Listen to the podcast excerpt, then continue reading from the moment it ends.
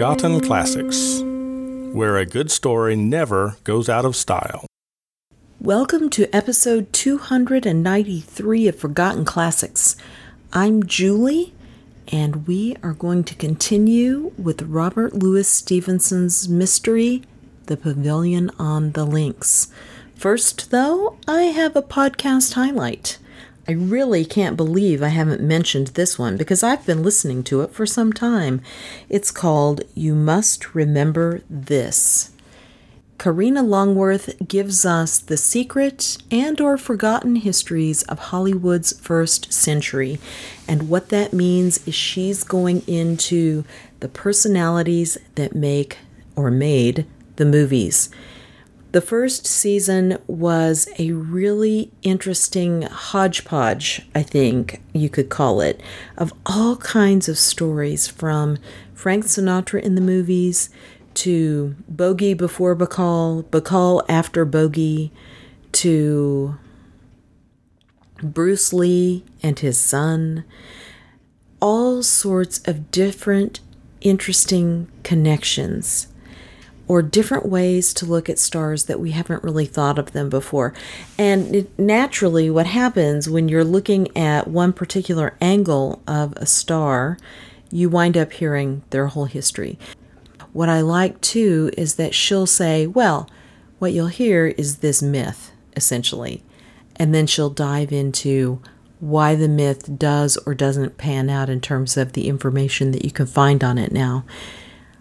The second season was called Star Wars, and it was about what were different Hollywood stars doing during World War II.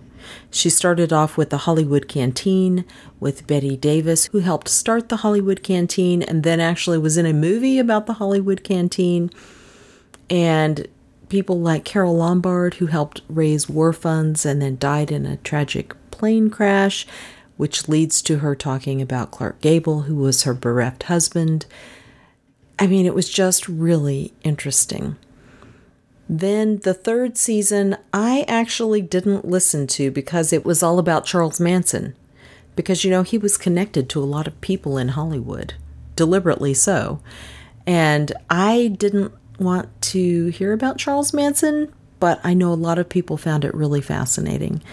The fourth season is up now. It's called MGM Stories.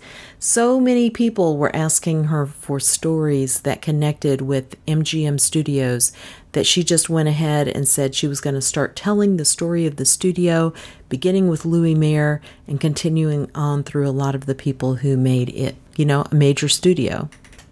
What I have found and what I've had other people tell me who listen to it is that even if you think you know the story, there are always some new and interesting details in there, and Karina Longworth is a really good storyteller.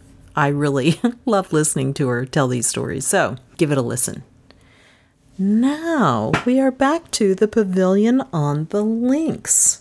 When last we stopped listening, we were going to launch off into the story of my future wife.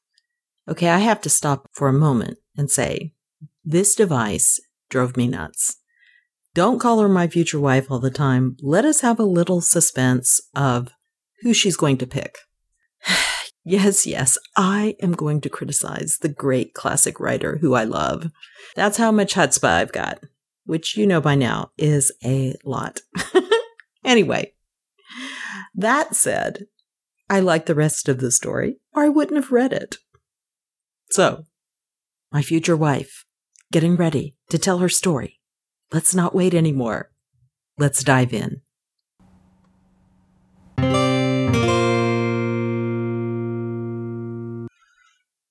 Pavilion on the Links by Robert Louis Stevenson. 4. This was my wife's story as I drew it from her among tears and sobs. Her name was Clara Huddlestone. It sounded very beautiful in my ears, but not so beautiful as that other name of Clara Cassilis, which she wore during the longer, and I thank God, the happier portion of her life. Her father, Bernard Huddlestone, had been a private banker in a very large way of business. Many years before, his affairs becoming disordered, he had been led to try dangerous and at last criminal expedients to try to retrieve himself from ruin. All was in vain. He became more and more cruelly involved, and found his honor lost at the same moment with his fortune. About this time, Northmour had been courting his daughter with great assiduity, though with small encouragement, and to him, knowing him thus disposed in his favor, Bernard Huddlestone turned for help in his extremity. It was not merely ruin and dishonor, nor merely a legal condemnation that the unhappy man had brought upon his head. It seems he could have gone to prison with a light heart. What he feared, what kept him awake at night, or recalled him from slumber unto frenzy, was some secret, sudden, and unlawful attempt upon his life. Hence he desired to bury his existence and escape to one of the islands in the South Pacific, and it was in Northmour's yacht, the Red Earl, that he designed to go. The yacht picked them up clandestinely upon the coast of Wales and had once more deposited them at Graden till she could be refitted and provisioned for the longer voyage. Nor could Clara doubt that her hand had been stipulated as the price of the passage, for although Northmour was neither unkind nor even discourteous. He had shown himself in several instances somewhat overbold in speech and manner. I listened, I need not say, with fixed attention, and put many questions as to the more mysterious part.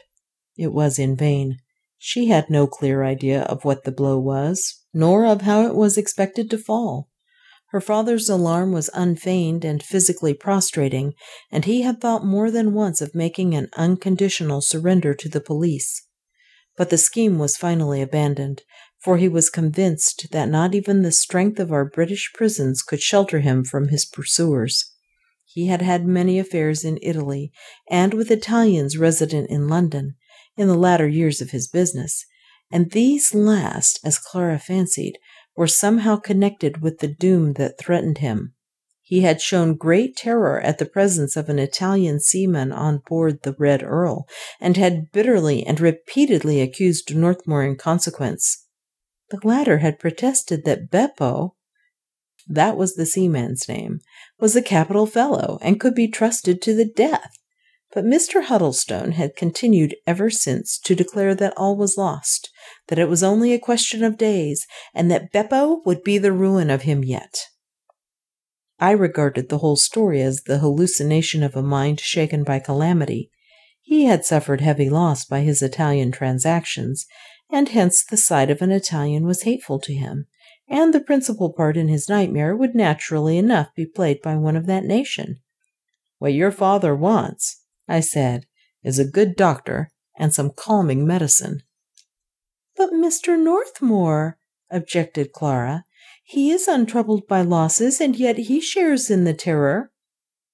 I could not help laughing at what I considered her simplicity. My dear, said I, you have told me yourself what reward he has to look for. All is fair in love, you must remember, and if Northmour foments your father's terrors, it is not at all because he is afraid of any Italian man, but simply because he is infatuated with a charming English woman. She reminded me of his attack upon myself on the night of the disembarkation, and this I was unable to explain. In short, and from one thing to another, it was agreed between us that I should set out at once for the fisher village Graden Wester as it was called, look up all the newspapers I could find, and see for myself if there seemed any basis of fact for these continued alarms. The next morning, at the same hour and place, I was to make my report to Clara. She said no more on that occasion about my departure, nor indeed did she make it a secret that she clung to the thought of my proximity as something helpful and pleasant. And for my part, I could not have left her if she had gone upon her knees to ask it. I reached Graden Wester before ten in the forenoon, for in those days I was an excellent pedestrian, and the distance, as I think I have said, was little over seven miles, fine walking all the way upon the springy turf. The village is one of the bleakest on that coast, which is saying much. There is a church in the hollow, a miserable haven in the rocks where many boats have been lost as they returned from fishing, two or three score of stone houses arranged along the beach, and in two streets, one leading from the harbor and another striking out from it at right angles, and at the corner of these two, a very dark and cheerless tavern by way of principal hotel. I had dressed myself somewhat more suitably to my station in life, and at once called upon the minister in his little manse beside the graveyard. He knew me, although it was more than nine years since we had met, and when I told him that I had been long upon a walking tour and was behind with the news, readily lent me an armful of newspapers, dating from a month back to the day before. With these I sought the tavern, and ordering some breakfast, sat down to study the Huddlestone failure. It had been, it appeared, a very flagrant case. Thousands of persons were reduced to poverty, and one in particular had blown out his brains as soon as payment was suspended. It was strange to myself that while I read these details, I continued rather to sympathize with Mr. Huddlestone than with his victims. So complete already was the empire of my love for my wife. A price was naturally set upon the banker's head, and as the case was inexcusable and the public indignation thoroughly aroused, the unusual figure of seven hundred and fifty was offered for his capture. He was reported to have large sums of money in his possession. One day he had been heard of in Spain, the next there was sure intelligence that he was still lurking between Manchester and Liverpool, or along the border of Wales, and the day after a telegram would announce his arrival in Cuba or Yucatan. But in all this there was no word of an Italian, nor any sign of mystery. In the very last paper, however, there was one item not so clear. The accountants who were charged to verify the failure had, it seemed, come upon the traces of a very large number of thousands, which figured for some time in the transactions of the house of Huddlestone, but which came from nowhere and disappeared in the same mysterious fashion. It was only once referred to by name, and then under the initials XX, but it had plainly been floated for the first time into the business at a period of great depression some six years ago. The name of a distinguished royal personage had been mentioned by rumor in connection with this sum. The cowardly desperado, such I remember was the editorial expression, was supposed to have escaped with a large part of this mysterious fund still in his possession. I was still brooding over the fact and trying to torture it into some connection with Mr. Huddlestone's danger when a man entered the tavern and asked for some bread and cheese with a decided foreign accent. Siete Italiano? said I. Si, signore, was his reply. I said it was unusually far north to find one of his compatriots, at which he shrugged his shoulders and replied that a man would go anywhere to find work what work he could hope to find at Graden Wester I was totally unable to conceive, and the incident struck so unpleasantly upon my mind that I asked the landlord while he was counting me some change whether he had ever before seen an Italian in the village. He replied he had once seen some Norwegians who had been shipwrecked on the other side of Graden Ness and rescued by lifeboat from Cauldhaven. No, said I, but an Italian, like the man who has just had his bread and cheese. What? cried he. Yon black avised fellow with the teeth? Was he an Italian? Well, yon's the first that ever I saw, and I dare say he's like to be the last. Even as he was speaking, I raised my eyes, and casting a glance into the street, beheld three men in earnest conversation together, and not thirty yards away. One of them was my recent companion in the tavern parlor. The other two, by their handsome, sallow features and soft hats, should evidently belong to the same race. A crowd of village children stood around them, gesticulating and talking gibberish in imitation. The trio looked singularly foreign in the bleak, dirty street in which they were standing, and the dark gray heaven that overspread them, and I confess my incredulity received at that moment a shock from which it never recovered. I might reason with myself as I pleased, but I could not argue down the effect of what I had seen. and I began to share in the Italian terror. It was already drawing toward the close of the day before I had returned the newspapers to the manse and got well forward on to the links on my way home. I shall never forget that walk. It was very cold and boisterous. The wind sung in the short grass about my feet. Thin rain showers came running on the gusts, and an immense mountain range of clouds began to arise out of the bosom of the sea. It would be hard to imagine a more dismal evening and whether it was from these external influences or because my nerves were already affected by what I had heard and seen, my thoughts were as gloomy as the weather. The upper windows of the pavilion commanded a considerable spread of links in the direction of Graden Wester. To avoid observation, it was necessary to hug the beach until I had gained cover from higher sandhills on the little headland, when I might strike across through the hollows for the margin of the wood. The sun was about setting, the tide was low, and all the quicksands uncovered, and I was moving along, lost in unpleasant thought, when I was suddenly thunderstruck to perceive the prints of human feet. They ran parallel to my own course, but low down upon the beach instead of along the border of the turf, and when I examined them I saw at once by the size and coarseness of the impression that it was a stranger to me and to those of the pavilion who had recently passed that way. Not only so, but from the recklessness of the course which he had followed, steering near to the most formidable portions of the sand, he was evidently a stranger to the country and to the ill repute of Graden Beach. Step by step I followed the prints, until a quarter of a mile farther I beheld them die away into the southeastern border of Graden Floe. There, whoever he was, the miserable man had perished. One or two gulls, who had perhaps seen him disappear, wheeled over his sepulchre with their usual melancholy piping.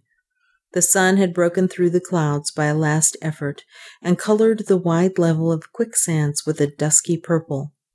I stood for some time gazing at the spot, chilled and disheartened by my own reflections, and with a strong and commanding consciousness of death. I remember wondering how long the tragedy had taken, and whether his screams had been audible at the pavilion. And then, Making a strong resolution, I was about to tear myself away when a gust fiercer than usual fell upon this quarter of the beach, and I saw, now whirling high in the air, now skimming lightly along the surface of the sands, a soft black felt hat, somewhat conical in shape, such as I had remarked already on the heads of the Italians. I believe, but I am not sure, that I uttered a cry. The wind was driving the hat shoreward, and I ran around the border of the floe to be ready against its arrival. The gust fell, dropping the hat for a while upon the quicksand, and then, once more freshening, landed it a few yards from where I stood. I seized it with the interest you may imagine. It had seen some service. Indeed, it was rustier than either of those I had seen that day upon the street. The lining was red, stamped with the name of the maker, which I have forgotten, and that of the place of manufacture, Venedig. This, it is not yet forgotten, was the name given by the Austrians to the beautiful city of Venice, then and for long after a part of their dominions. The shock was complete. I saw imaginary Italians upon every side, and for the first, and I may say for the last time in my experience, became overpowered by what is called a panic terror. I knew nothing that is to be afraid of, and yet I admit that I was heartily afraid, and it was with sensible reluctance that I returned to my exposed and solitary camp in the sea wood. There I ate some cold porridge which had been left over from the night before, for I was disinclined to make a fire, and, feeling strengthened and reassured, dismissed all these fanciful terrors from my mind and lay down to sleep with composure. How long I may have slept is impossible for me to guess, but I was awakened at last by a sudden blinding flash of light into my face. It woke me like a blow. In an instant I was upon my knees. The light had gone as suddenly as it came. The darkness was intense, and as it was blowing great guns from the sea and pouring with rain, the noises of the storm effectually concealed all others. It was, I dare say, half a minute before I regained my self possession. But for two circumstances, I should have thought I had been awakened by some new and vivid form of nightmare. First, the flap of my tent, which I had shut carefully when I retired, was now unfastened. And second, I could still perceive with a sharpness that excluded any theory of hallucination the smell of hot metal and burning oil. The conclusion was obvious. I had been awakened by someone flashing a bullseye lantern in my face. It had been but a flash and away. He had seen my face and then gone. I asked myself the object of so strange a proceeding, and the answer came pat. The man, whoever he was, had thought to recognize me, and he had not. There was another question unresolved, and to this, I may say, I feared to give an answer. If he had recognized me, what would he have done?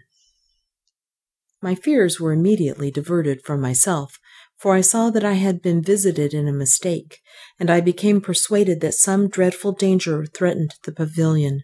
It required some nerve to issue forth and into the black and intricate thicket which surrounded and overhung the den, but I groped my way to the links, drenched with rain, beaten upon and deafened by the gusts, and fearing at every step to lay my hand upon some lurking adversary. The darkness was so complete that I might have been surrounded by an army and yet none the wiser, and the uproar of the gale so loud that my hearing was as useless as my sight.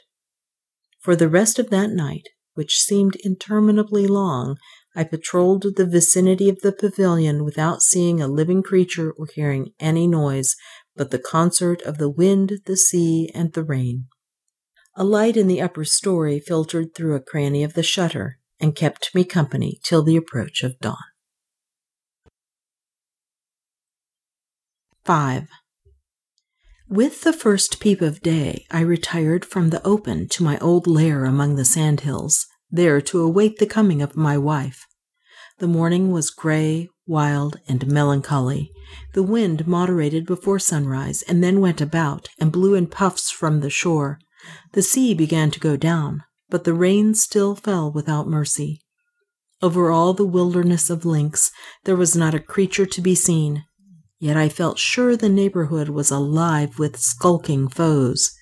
The light that had been so suddenly and surprisingly flashed upon my face as I lay sleeping, and the hat that had been blown ashore by the wind over from Graden Floe, were two speaking signals of the peril that environed Clara and the party in the pavilion.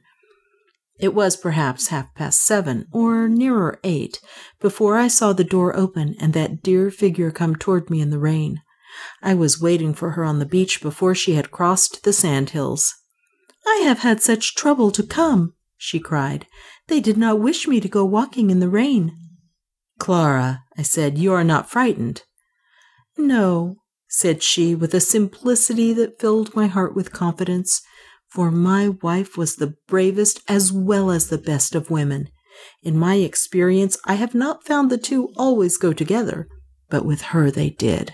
And she combined the extreme of fortitude with the most endearing and beautiful virtues.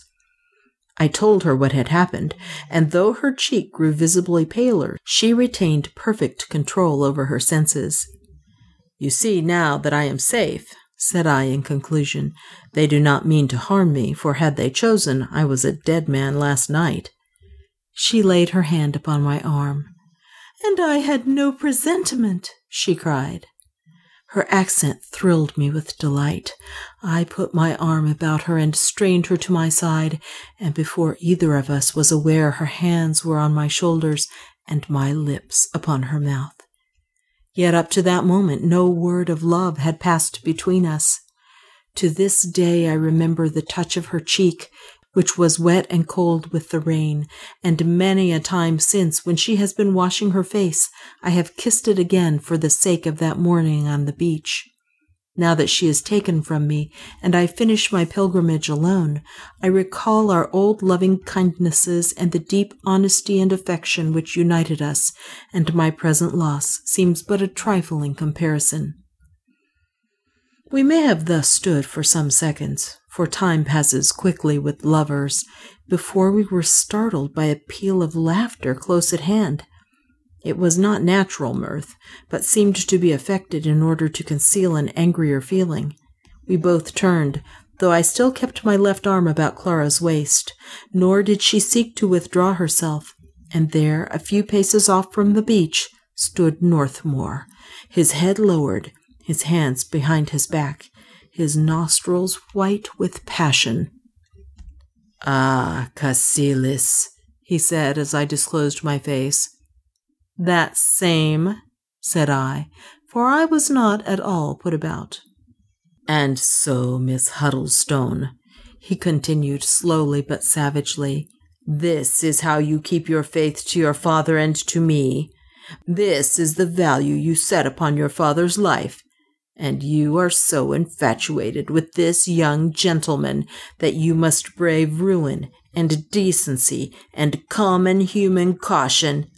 Miss Huddlestone, I was beginning to interrupt him when he in his turn cut in brutally. You hold your tongue, said he. I am speaking to that girl.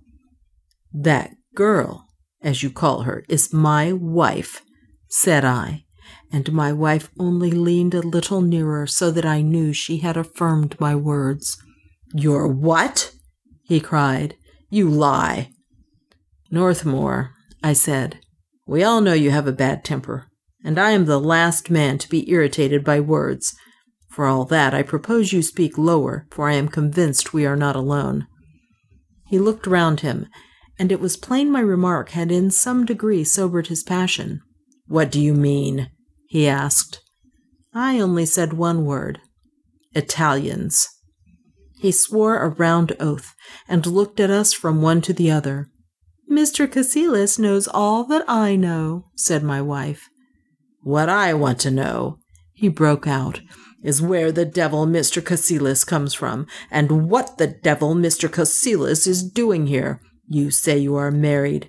That I do not believe. If you were, Graden Floe would soon divorce you.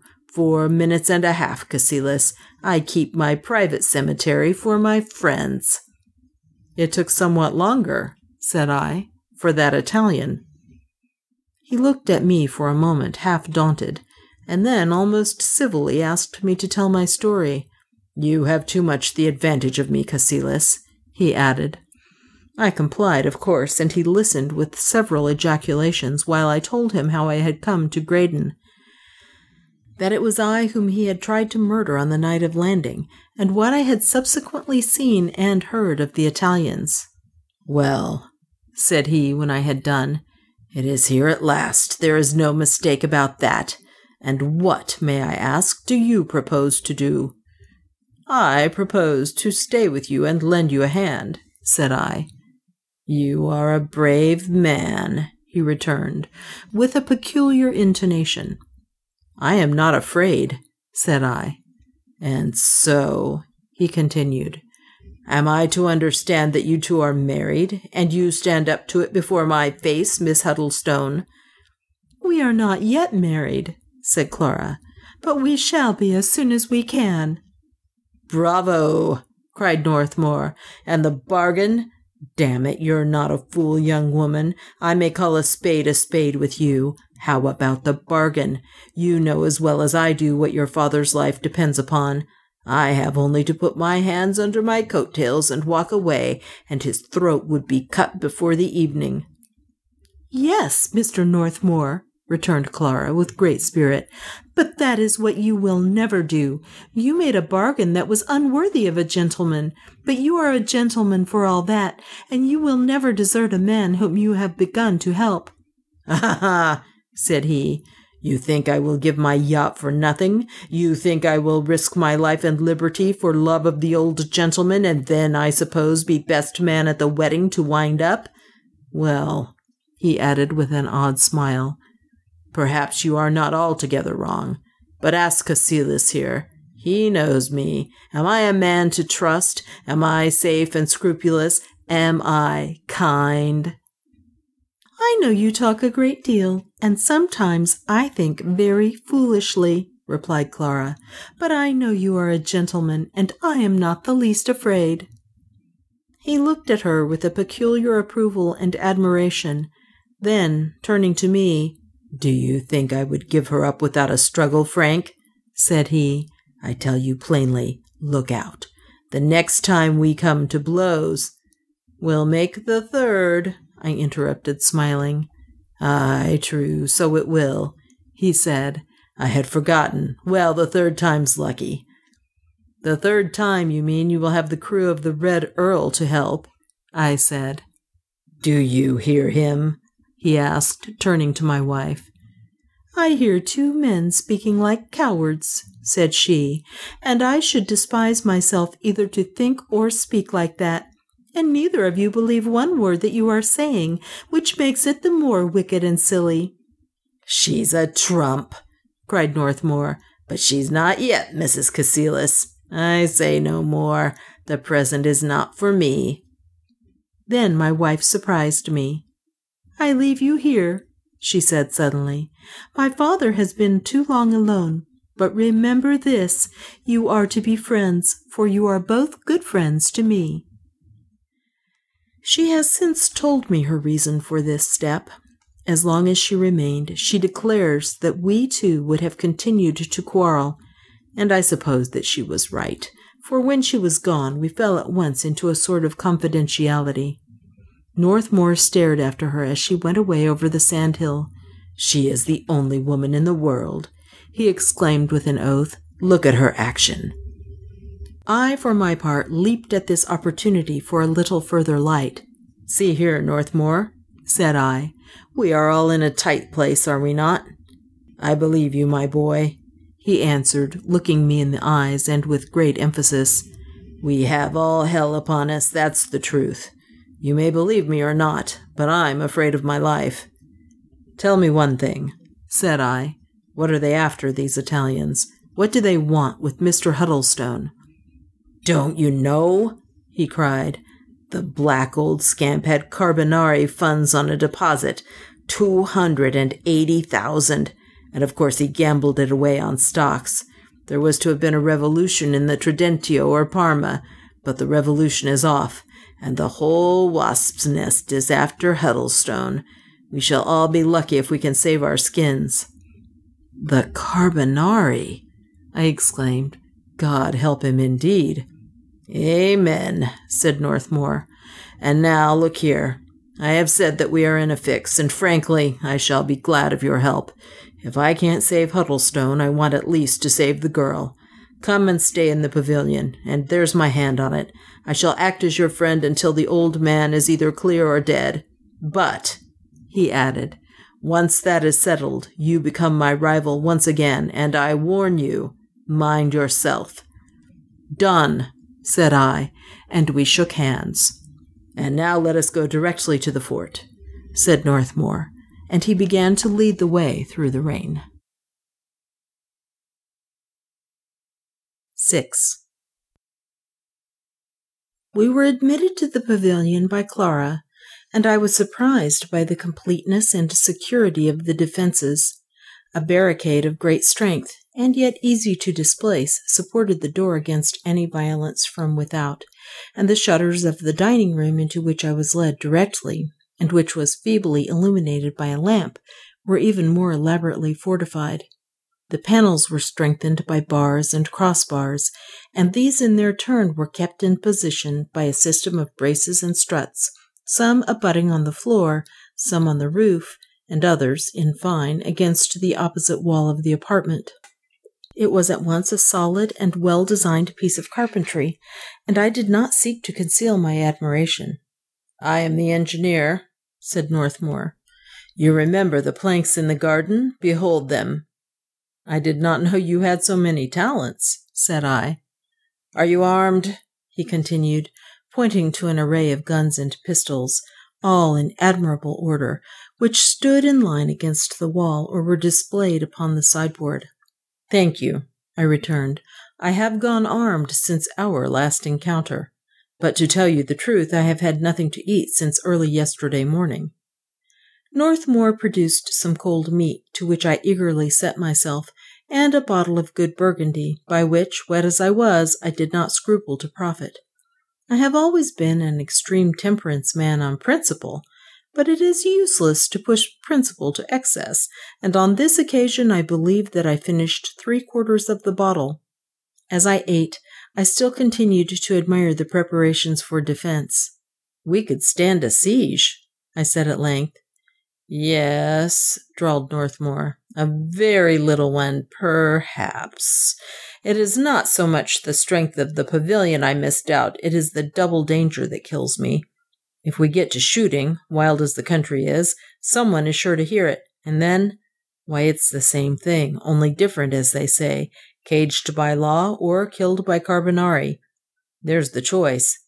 It's a devilish bad thing to have the law against you in this world, and so I tell the old gentleman upstairs. He is quite of my way of thinking. Speaking of that, said I, what kind of person is he? Oh, he, cried the other. He's a rancid fellow as far as he goes. I should like to have his neck run tomorrow by all the devils in Italy. I am not in this affair for him. You take me? I made a bargain for Missy's hand, and I mean to have it too. That, by the way, said I, I understand. But how will Mr. Huddlestone take my intrusion? Leave that to Clara, returned Northmour. I could have struck him in the face for his coarse familiarity. But I respected the truce, as I am bound to say did Northmour, and so long as the danger continued, not a cloud rose in our relation. I bear him this testimony with the most unfeigned satisfaction, nor am I without pride when I look back upon my own behavior, for surely no two men were ever left in a position so invidious and irritating. As soon as I had done eating, we proceeded to inspect the lower floor. Window by window, we tried the different supports, now and then making an inconsiderable change, and the strokes of the hammer sounded with startling loudness through the house. I proposed, I remember, to make loopholes, but he told me they were already made in the windows of the upper story. It was an anxious business, this inspection, and left me downhearted. There were two doors and five windows to protect, and counting Clara, only four of us to defend them against an unknown number of foes. I communicated my doubts to Northmour, who assured me with unmoved composure that he entirely shared them. Before morning, said he, we shall all be butchered and buried in Graden Floe. For me, that is written. I could not help shuddering at the mention of the quicksand, but reminded Northmour that our enemies had spared me in the wood. Do not flatter yourself, said he. Then you were not in the same boat with the old gentleman. Now you are.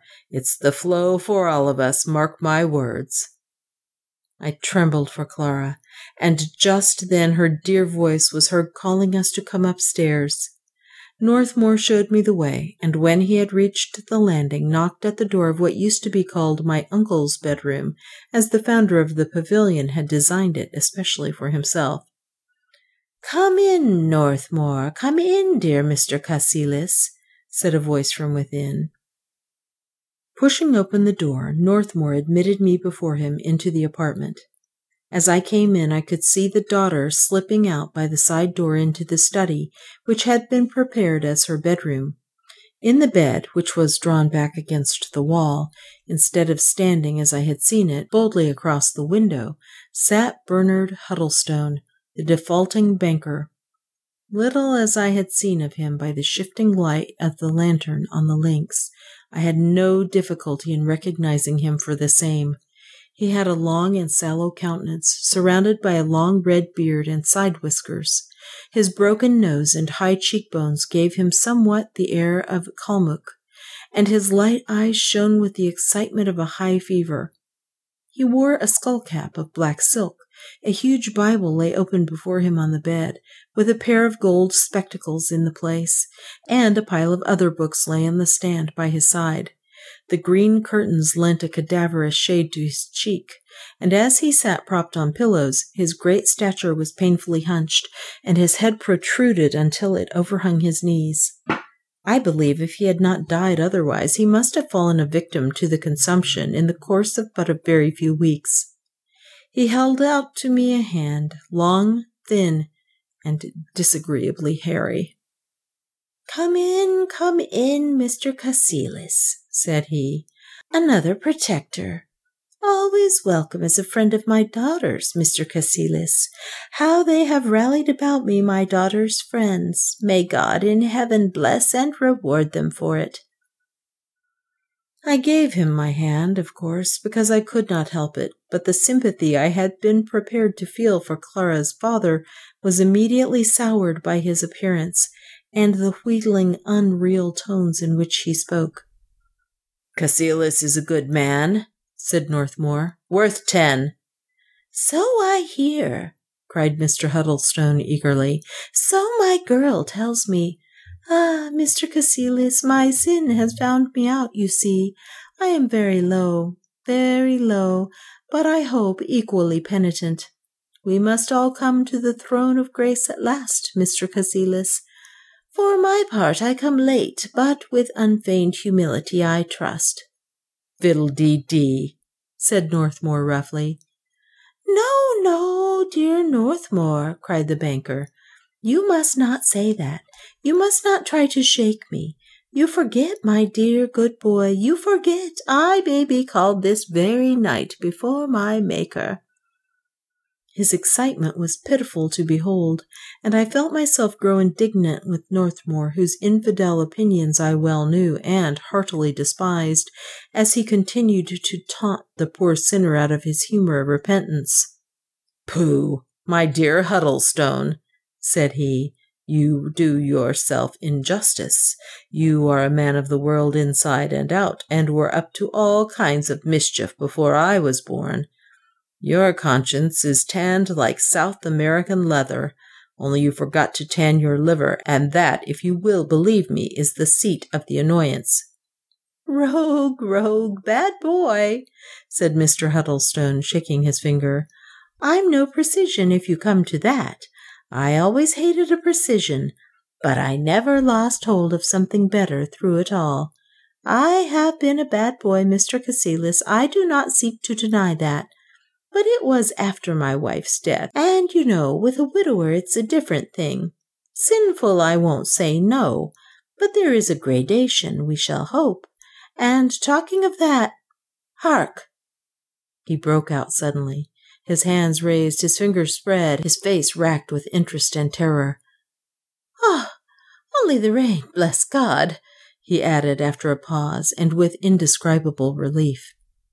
For some seconds he lay back among the pillows like a man near to fainting. Then he gathered himself together, and in somewhat tremulous tones began once more to thank me for the share I was prepared to take in his defence. One question, sir, said I when he had paused. Is it true that you have money with you? He seemed annoyed by the question, but admitted with reluctance that he had a little. Well, I continued. It is their money they are after, is it not? Why not give it up to them? Ah, replied he, shaking his head, I have tried that already, Mr. Cassilis, and alas, that it should be so, but it is blood they want. Huddlestone, that's a little less than fair, said Northmour. You should mention that what you offered them was upward of two hundred thousand short.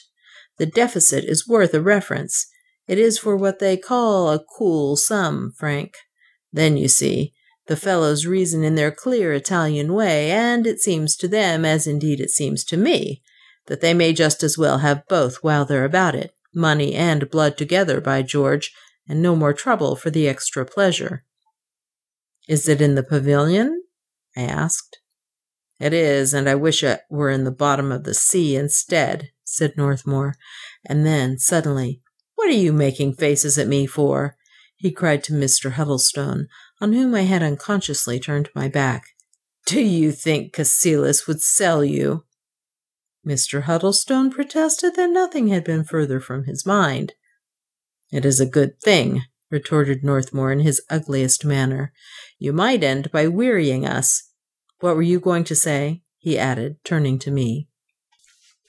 I was going to propose an occupation for the afternoon, said I. Let us carry that money out, piece by piece, and lay it down before the pavilion door. If the Carbonari come, why, it's theirs at any rate. No, no, cried Mr. Huddlestone. It does not, it cannot belong to them. It should be distributed pro rata among all my creditors. Come now, Huddlestone, said Northmour. None of that. Well, but my daughter, moaned the wretched man. Your daughter will do well enough. Here are two suitors, Cassilis and I, neither of us beggars, between whom she has to choose. And as for yourself, to make an end of arguments, you have no right to a farthing, and unless I'm much mistaken, you are going to die. It was certainly very cruelly said, but Mr. Huddlestone was a man who attracted little sympathy, and although I saw him wince and shudder, I mentally endorsed the rebuke. Nay, I added a contribution of my own. Northmour and I, said I, are willing enough to help you to save your life, but not to escape with stolen property. He struggled for a while with himself as though he were on the point of giving way to anger, but prudence had the best of the controversy. My dear boys, said he, do with me or my money what you will. I leave all in your hands. Let me compose myself. And so we left him, gladly enough, I am sure. The last that I saw, he had once more taken up his great Bible, and with tremulous hands was adjusting his spectacles to read.